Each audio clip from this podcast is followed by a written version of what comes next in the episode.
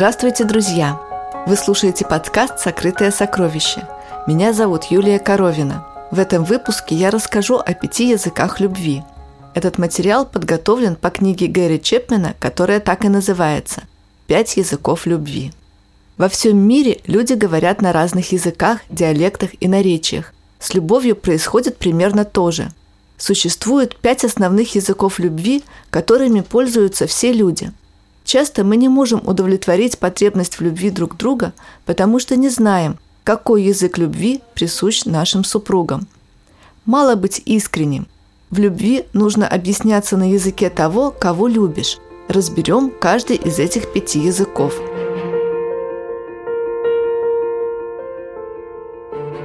Первый язык любви – слова. Похвала и благодарность всегда помогут вам выразить любовь и лучше их облечь в простые искренние слова. «Как ты вкусно готовишь!» «Какой ты молодец!» убрал со стола. «Спасибо за твою помощь!» «Мне так приятно, что ты внимателен ко мне!» «Как тебе идет это платье?» Если люди постоянно слышат друг от друга такие слова, то отношения меняются к лучшему. Похвалой можно достичь гораздо большего, чем ворчанием. Но не пользуйтесь похвалой, чтобы добиться своего. Это не любовь, Хвалите вашего супруга, чтобы доставить ему радость. Таков закон. Когда нас хвалят, мы благодарны, и нам, скорее всего, захочется выполнить любую просьбу. Одна из разновидностей этого языка – ободряющие слова. Ободрять значит придавать бодрость, мужество. Бывает, в той или иной области мы чувствуем себя неуверенно. Нам не хватает смелости, и это часто мешает добиться того, чего бы мы хотели и к чему у нас есть способности – Возможно, ваш супруг ждет, чтобы вы поддержали и ободрили его. Смысл наших слов поддержки должен быть такой. «Я тебя понимаю, мне это тоже важно.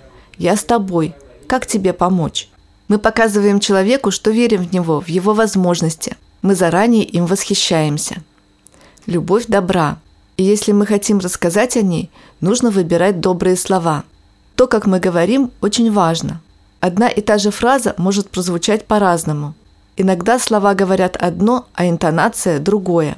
Наши сообщения можно истолковать двояко, хотя обычно люди обращают внимание на интонацию, а не на слова. «Мягкое слово усмиряет гнев», – говорил один мудрец. Одно и то же можно сказать очень по-разному. Ваш супруг раздражен, он горячится, он резок. Если вы выбираете любовь, то вы не ответите ему тем же. Вы примете эти слова просто как информацию о его чувствах. Вы выслушаете, как он воспринимает происшедшее, почему ему больно. Вы попытаетесь встать на его место и взглянуть на все его глазами. А потом мягко, по-доброму выскажите свою точку зрения. Если вы поступили несправедливо, вы признаете это и извинитесь. Если же просто он неверно истолковал ваше поведение, вы сможете это ему объяснить. Вы попробуете понять его и помириться. Вы не будете отстаивать свое мнение как единственно верное – это и есть зрелая любовь. Любовь, к которой мы стремимся, если хотим расти в браке. Если мы хотим взаимопонимания, нам нужно знать желания друг друга. Если мы хотим любить друг друга, мы должны знать, чего хочет другой. Однако очень важно, как мы эти желания выражаем. Если мы требуем, ставим ультиматумы, мы уничтожаем всякую возможность близости, отталкиваем супруга. Если же, сообщая о своих желаниях, мы просим, это руководство к действию. Муж, который говорит «Я так люблю твои яблочные пироги, они получаются у тебя такие вкусные, может, испечешь на этой неделе?» помогает выразить жене любовь, одобряет ее и создает близость. А фраза «Уж и не припомню, когда ел последний раз пироги. Вряд ли попробую их в этой жизни» не только не создает близости, но и отбивает желание что-либо делать.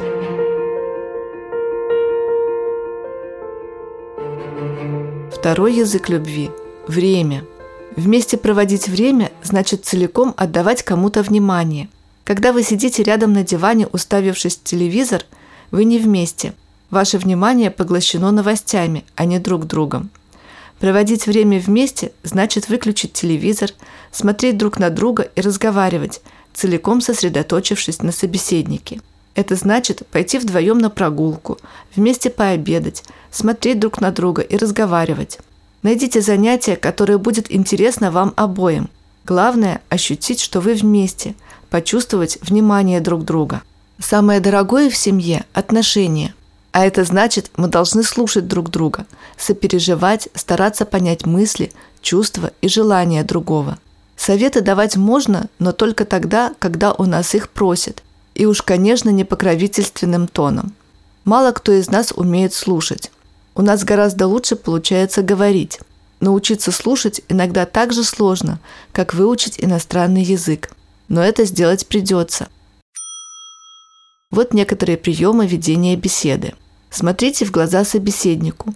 Это помогает не отвлекаться и показывает, что вы действительно внимательны. Не отвлекайтесь на посторонние дела. Помните, супругу нужно уделить все внимание целиком.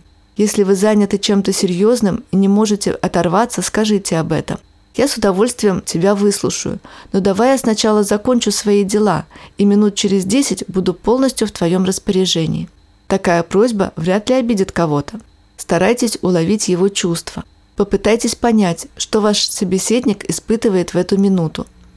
Проверьте, правильно ли вы поняли. Мне кажется, ты расстроилась, потому что я забыл. Такие замечания вносят ясность, а кроме того показывают, что вы слушаете внимательно. Следите за мимикой и жестами. Пальцы, сжатые в кулаки, дрожащие руки, слезы, нахмуренные брови, движения глаз помогут вам лучше понять чувства собеседника. Иногда слова говорят одно, а мимика другое. Если вы сомневаетесь, проверьте свои догадки. Не перебивайте. Исследования показывают, что обычно человек внимательно слушает собеседника не дольше 17 секунд, а потом прерывает, чтобы высказаться самому. Не перебивайте собеседника. Не нужно поправлять его, оправдываться, отстаивать свои взгляды.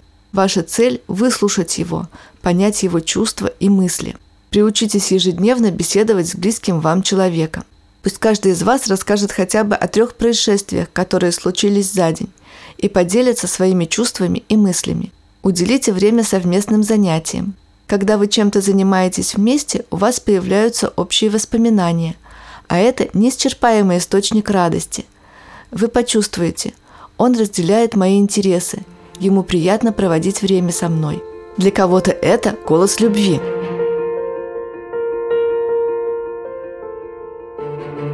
Третий язык любви – подарки. Взяв в руки подарок, сразу понимаешь, что человек, покупая его, думал о тебе. Подарок – символ этой мысли. Для людей, чьим языком любви являются подарки, дорога – это ваша мысль. Подарки бывают всех цветов и размеров. Одни дорогие, другие ничего не стоят. Человеку, который говорит на языке подарков, цена их чаще всего безразлична – она имеет значение только если не соответствует возможностям дарителя. Если миллионер дарит рублевые подарки, появляется сомнение, любит ли он. Если подарки важны для вашего любимого человека, вы должны научиться дарить их. Вообще-то это самый легкий язык, и в то же время не все им владеют. Возможно, вам придется пересмотреть свое отношение к деньгам. Вкладывайте деньги в любовь, и она будет вечна.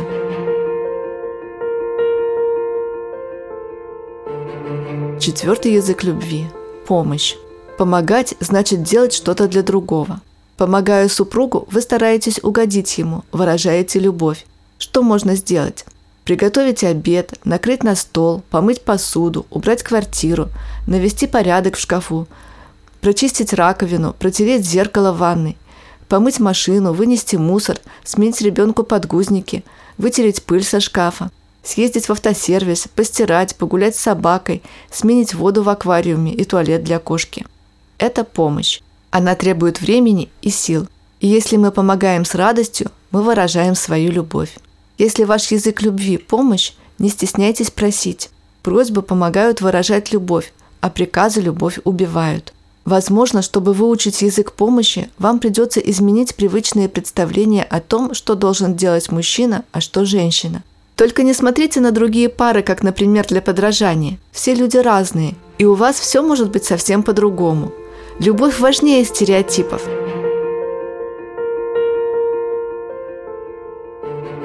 Пятый язык любви – прикосновение. Ни для кого не секрет, что прикосновение – один из ярких способов выразить любовь. Научно подтверждено, Младенцы, которых часто берут на руки, обнимают, целуют, физически и эмоционально развиваются быстрее, чем те, которые подолгу остаются одни. Прикосновениями можно выразить и любовь. Для некоторых это единственный способ почувствовать ее. Им необходимо держаться за руки, и нужно, чтобы любимый человек часто прикасался к ним. Если ваш супруг говорит на этом языке, прикосновением он поверит скорее, чем словам «я тебя люблю». Выражать любовь супругу на языке прикосновений можно по-разному. Тактильные рецепторы есть по всему телу, а значит, любое ласковое прикосновение говорит о любви. Но некоторые вашему супругу неприятны. Какие? Лучше об этом спросить его самого. Если вы хотите любить его, вы должны знать его диалект. Нужно прикасаться к нему так, как ему нравится, и когда ему этого хочется. Возможно, некоторые прикосновения ему неприятны, и если он говорит вам об этом, постарайтесь их избегать, иначе уже не любовь вы выразите. Это будет означать, что вы заботитесь только о себе, а он вам безразличен. Ошибкой было бы считать, что то, что нравится вам, и ему приятно. Когда у вашего супруга горе, необходимо поддержать его. Ничто так не поддерживает, как любовь. Если прикосновение – его родной язык, он находит утешение в них. Неважно, что вы говорите – он увидит ваше сочувствие только когда вы обнимете его. В трудные минуты необходимо выражать любовь. Это запоминается навсегда. Иначе ваш супруг решит, что вы его не любите. Как понять, какой из языков ваш? Определить, на каком языке говорит ваш супруг или ребенок, необходимо, но для начала давайте убедимся, что вы знаете свой язык любви. Бывает, человеку достаточно услышать название пяти языков любви, и он тут же понимает, на каком языке говорит он сам, а на каком его супруг. Другим сложнее. Подумайте над этими вопросами. Они помогут вам определить свой язык любви. О чем вы чаще всего просите супруга? Ваши просьбы, скорее всего, имеют отношение к родному для вас языку. Проанализируйте, как обычно вы проявляете свою любовь, как ведете себя – Чаще всего мы делаем то, что нам самим приятно. Возможно, эффективнее задать себе обратный вопрос. Подумайте, что причиняет вам боль, что вас задевает в поведении любимых людей. Вы явно ждете от них прямо противоположных действий, и эти действия и будут вашим языком любви. Я предлагаю вам составить список. Перечислите пять языков любви в порядке их важности для вас. На первом месте, естественно, будет ваш родной язык. Такой же список составьте для супруга. Пусть и он проделает то же. Обсудите друг с другом ваши списки, и вы узнаете язык любви друг друга. На этом все, друзья. Сегодня я рассказала вам о пяти языках любви. Это слова, время, подарки, помощь и прикосновение. Говорите с близкими на их языке любви, и ваши отношения выйдут на новый уровень. Будьте счастливы! Спасибо, что слушали этот выпуск. Это был подкаст «Сокрытое сокровище». Заходите на наш сайт socorsoccer.net, подписывайтесь, ставьте лайки, оставляйте комментарии и делитесь с друзьями в социальных сетях. Мы будем очень этому рады. С вами была Юлия Коровина. Всего вам доброго. До встречи в следующем выпуске.